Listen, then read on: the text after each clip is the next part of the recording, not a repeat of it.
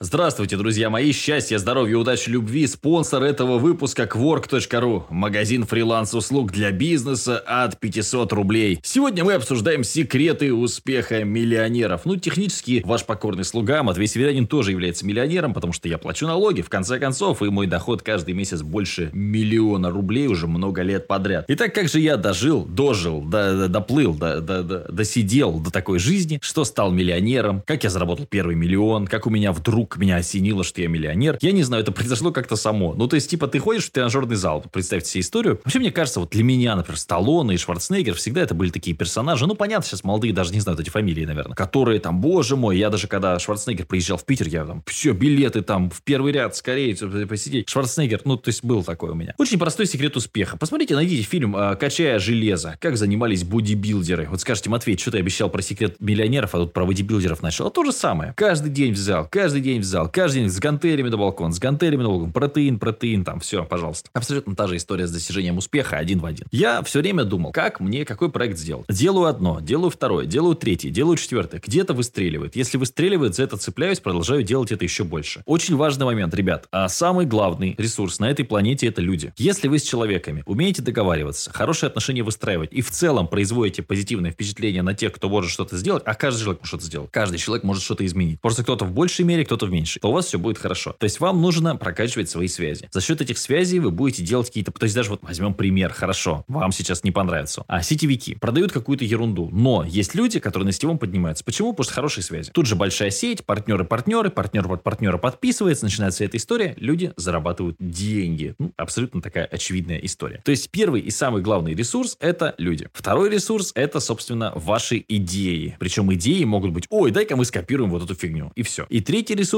опять же, клиенты, то есть опять те же самые люди, это все упирается в людей, упирается в вашу прокачку. Понимаете ли вы людей? Понимаете ли вы, сколько у людей в кармане денег? И опять же, на мой взгляд, да, когда говорят менеджмент или маркетинг, что первым изучать? Конечно, маркетинг, потому что ты должен уметь продать товар, который никому нахрен не нужен. Ты придумал продавать наушники для собак, ну, например, ну или просто наушники, любые. Наушников уже миллион, да? Почему я должен купить твои наушники? Здесь вступает в дело маркетинг. Ну, потому что твои наушники, они дешевле. А обычно новички начинают с элементарного демпинга, да? Ну, потому что твои наушники это Bluetooth наушники. Ну, хотя таких тоже много. Ну, потому что твои наушники, они с Bluetooth с большим радиусом каким-нибудь бьют, да? Или это наушники, которые можно, э, я не знаю, разукрасить в любой цвет. Или это наушники кастомные, которые мы делаем под тебя с какой-то гравировкой. Подарочные наушники. А наушники, в которых тепло. Наушники с подогревом ушей зимой. Вот некоторые шапку не любят носить, а уши мерзнут. Вот мы наушники с подогревом сделаем, понимаешь? То есть, это на самом деле очень важный момент. И самый главный там секрет на миллион делать те проекты, в которых есть потенциал. То есть ты должен понимать, да, ты говоришь, я открою маленький ларечек с шаурмой. Это круто, сколько потенциал? Ну вот, я знаю Жору, он зарабатывает 20 тысяч с этого ларечка с шаурмой. Но, скорее всего, ты с этим ларечком с шаурмой останешься. То есть ты должен мыслить масштабно. В этом плане, кстати, книжка «Искусство мыслить масштабно», она неплохая очень. Ну, хорошо, а как тебе открыть 5 ларечков с шаурмой? Ну, в теории хотя бы. В теории. Ну, вот так. Ну, 5 ларечков с шаурмой это уже 100 тысяч рублей. То есть даже если у тебя будет там 3 невыгодных ларечка, условно говоря, 2 хороших, ну, что ты уже заработаешь. То есть стараться мыслить на миллион. У меня был а, одно время, причем интересно, люди очень так относятся к бесплатному контенту, прям никак. А я одно время давал лекцию бесплатно на YouTube, как заработать миллион в месяц. Я прям конкретно просчитывал. То есть, грубо говоря, да, мы берем, что такое миллион, раскладываем, да. Миллион это 10 тысяч рублей, если тебе платят клиенты. Сколько тебе нужно клиентов? Ага, 100 клиентов по 10 тысяч рублей, это миллион, что ли? Уже как бы кажется, да, более-менее реально. А что, 50 клиентов по 20 тысяч рублей, сколько это? Это что, миллион? Тоже миллион. Опа, и ты такой, типа, как бы, миллион, ой, как много. А хорошо, тысячу клиентов по 1000 рублей. Можно ли найти тысячу человек, ну, обо всей России, да, там 100, сколько, 140-150 миллионов человек. Тысячу человек найти, которые тебе заплатят 100 рублей, это 100 тысяч рублей. Тысячу рублей, это миллион рублей. Да, конечно, можно. И вот я так эту, эту всю тему раскладывал. И до некоторых не доходит. Они считают, что надо ходить на работу и платить ипотеку. Ну, собственно, поэтому и остаются бедными. У тебя должен, должен быть какой-то список целей, хотя бы примерно, что ты хочешь добиться. Безусловно, лучше, если они у тебя сформулированы, хотя бы по смарту, да, что происходит, когда. И мне еще очень сильно помогает свод-анализ. Вот постоянно, что происходит. А сильные стороны, слабые стороны, возможности, угрозы. Постоянно прописываю. Вот серьезно, для любого проекта. Сильные стороны, слабые стороны, возможности, угрозы. То есть, что можем сделать, что не можем сделать, какие... Тут прям всегда прописываю. Прям все вот конкретно. Перед тем, как начать любое дело, прописываю. Понимаю, где можно потерять и четко, четко анализирую всегда ситуацию. Вот такие э, миллионерские секреты. Общаться с миллионерами, да. Общаться с позитивным окружением, да. Не особо слушать, что о тебе говорят другие люди и что тебе говорят другие люди. Тоже в каком-то смысле, да, потому что тебе нужно смотреть, кто тебе говорит. То есть, вот тебе говорит человек с опытом, да. Юрист, например. Твой юрист. Он тебе говорит, у тебя вот здесь на сайте, ну, как бы нарушение закона о рекламе. Что это за совет? Это полезный совет, который нужно послушать и тут же исправить. Вопросов нет. Тебе говорит человек, который работает на заводе. Вот, работа в интернете, это какая-то ерунда, то ли дело я на заводе. Такой совет мы игнорируем. То есть мы не работаем с мнением частным, мы работаем со статистикой. Не каждый купит Мерседес. Мерседес и не продается для всех. Не каждый купит ваш товар. Ваш товар не продается для всех, он продается для тех, кому он интересен. И в этом плане я очень не люблю техники холодных продаж, когда начинается вот это возьмем базу клиентов, всем позвоним, всех задергаем. На мой взгляд, самая честная стратегия, когда человек пишет тебе сам. Вот у меня очень много такого. Я говорю, хочешь зарабатывать на Яндекс.Дзене? Напиши мне в Инстаграм. И люди, которые хотят, они, у них, может, мысли не было с утра такое. Они же не, не проснулись же они с мыслью, что а, мы хотим зарабатывать на Яндекс.Дзене. Вот где же нам, кому же нам написать в Инстаграм? Это, конечно. Они увидели, о, прикольный человек зарабатывает в Яндекс. Расскажет. Они пишут, и дальше мы уже начинаем с ними работать. То есть вот это тоже такой из важных моментов. Не бояться брать ответственность, потому что у вас нет выбора. То есть у вас нет выбора не брать ответственность. Если вы не будете ее брать, вы будете сотрудником. И то у сотрудника тоже есть определенная ответственность, просто предприниматель, бизнесмен отвечает чуть больше, безусловно. Но тут у вас нет варианта отказаться, слиться и так далее. Нужно понять, что вы главная крыса на этом корабле, и в отличие от остальных крыс, вы покинете этот корабль последним. Я бы поначалу не разгонял свои траты. Я понимаю вот эти вот советы, да что, начни тратить миллион, начни тратить миллиард, и тогда наверняка вдруг запляшут облака, и тебе захочется больше зарабатывать, не факт, что ты вывезешь. Очень много знаю историй, когда люди сначала зарабатывали много в одном бизнесе, но не открывали второй проект, не, не разбирались в инвестициях и начинали скатываться. Ну, то есть такие шальные деньги это называется, когда, как, грубо говоря, сделать один проект на миллион, в месяц я имею в виду, это как в лотерею выиграть. А этот успех продержать в руках там 3, 4, 5, 6 лет, а запустить еще один успешный бизнес, это совсем другая история. Именно поэтому многие скатывают, очень много скатывают. Ну, 95% бизнесов закрываются каждый год. В основном закрываются, конечно, новички. Ну и новички, которые не восприимчивы к переменам. Я когда начинал только делать сайты, для меня был шок, а потом уже шоком для меня это не стало. Когда я приезжал э, к ребятам, да, и у них у всех конкурентов сайты, не понимают, что это какой-то сайт надо делать, потом какой-то паблик надо делать, YouTube. В прошлом году, в декабре, я на конференции выступал про ТикТок. Все говорили, чё? ТикТок? То есть представьте себе, ваши конкуренты уже сделали ТикТок аккаунт, уже перетянули себе новую аудиторию, молодежную. Эта аудитория у них уже покупает, а вы через год, вот сейчас мне говорят, не могли бы приехать нам рассказать про ТикТок? Я говорю, так я рассказал в прошлом году про ТикТок. Надо было работать, начинать. Я уже две книги про ТикТок написал. Я уже с ТикТока, говорю, баню построил. О, да, ТикТок, да. И то есть у людей до сих пор эти сомнения, какие-то опасения. А как... про YouTube вообще молчу. Очень смешно, потому что в 2016 году, когда YouTube уже было делать, ну не то чтобы поздно, но уже так это, потихонечку лавочка закрывалась, многие начали вот прям волна. Все пошли коучи по YouTube, эксперты по YouTube, суперэкспертифицированные специалисты по YouTube, YouTube, YouTube, YouTube, YouTube. И сейчас, когда конкуренция просто дичайшая, когда, ну, весь федеральный телек уже на YouTube, все уже, просто все. Ты такой, типа, окей, а, я хочу делать YouTube проект. Я у вас видел, что можно за 10 тысяч там продвигать канал. Я говорю, так это, да, только давайте дату посмотрим. 16 год. Вот, говорю, возвращайте 16 год, заказывайте, будем работать. А сейчас, говорю, в 2020 году, ну, 1200-300 в месяц, давайте вот от этого бюджета сейчас будем отталкиваться на рекламу. На рекламу, потому что иначе, ну, смотрите, тут Дудь, тут Парфенов, тут, соответственно, Пивоваров, ну, вот куда вас здесь, в какой калашный ряд здесь вот засунуть? Ну, тут Соловьев еще есть, да, как бы у которого тоже там своя аудитория, но, тем не менее, вот она тоже здесь. И, а ну, вас вот куда-нибудь вот будем, ну, попробуем, конечно, и, да. Как это? Я опоздал? Тут, да, ну, на 4 года всего, в принципе, не так много. А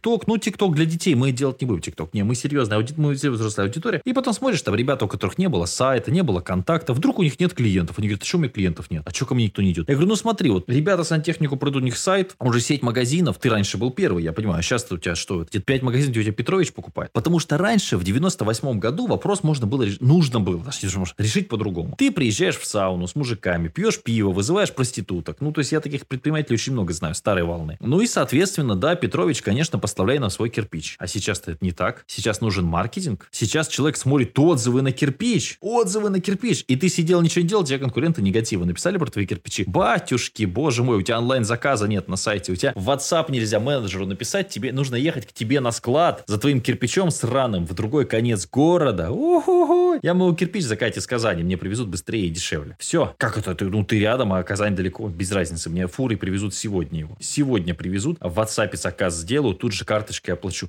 У вас нет оплаты карты. Только на Сбербанк онлайн вам можно перевести. Ну, понятно, понятно, понятно, да. Или мы только наличкой принимаем. Ну, вот это здорово. Вот это 21 век. Поэтому говно должно уходить с рынка. Бизнес это про приспособление. Это вот как раз Дарвин классика, да. Выживает тот вид, который лучше всего приспосабливается. Ты не приспособился, иди в жопу отсюда. Все, ты здесь больше не нужен. Все с тобой понятно. Все с тобой понятно. То есть я, например, четкое понимание. Я вижу, что есть кризисная история. Вижу, что деньги у клиента уменьшаются. Я понимаю, как мне модернизировать свой бизнес на 20, на 21 год, но я не знаю, знаю точно, я предполагаю, как мне делать, чтобы дальше держаться на рынке, чтобы сотрудники могли кушать, чтобы я с голоду не сдох. Я, я уже сейчас думаю, что мы будем делать в феврале. Так вот, да, то есть уже заскок такой есть у меня. И, в принципе, есть такая общая модель. Ну, а люди сидят, продавали кирпичи, и завтра будем продавать кирпичи, и послезавтра. Но потом, ладно, там, почитаем в интернете, возьмем какого-нибудь СММщика за 5000 рублей, пусть он нам вывозит все продажи. У нас что-то нет новых клиентов. Ну, а сколько у вас бюджет на рекламу? Бюджет на рекламу? Да нет, у нас так это, ну и все, хорошо. Оставайтесь э, в жопе. Это ваш свободный выбор. Поэтому вот как-то такое. Я во, во всех своих подкастах, в принципе, вот это мышление транслирую. И надеюсь, что вы будете их слушать, что они будут вам полезны. Если у вас будут какие-то вопросы, вы всегда можете мне написать в личные сообщения, потому что у меня открытый бизнес и открытая история. Я не пытаюсь что-то как бы... Я вижу, что это выгодно быть открытым сейчас, поэтому я открыт для общения в том числе. Счастья, любви, здоровья. Пока-пока.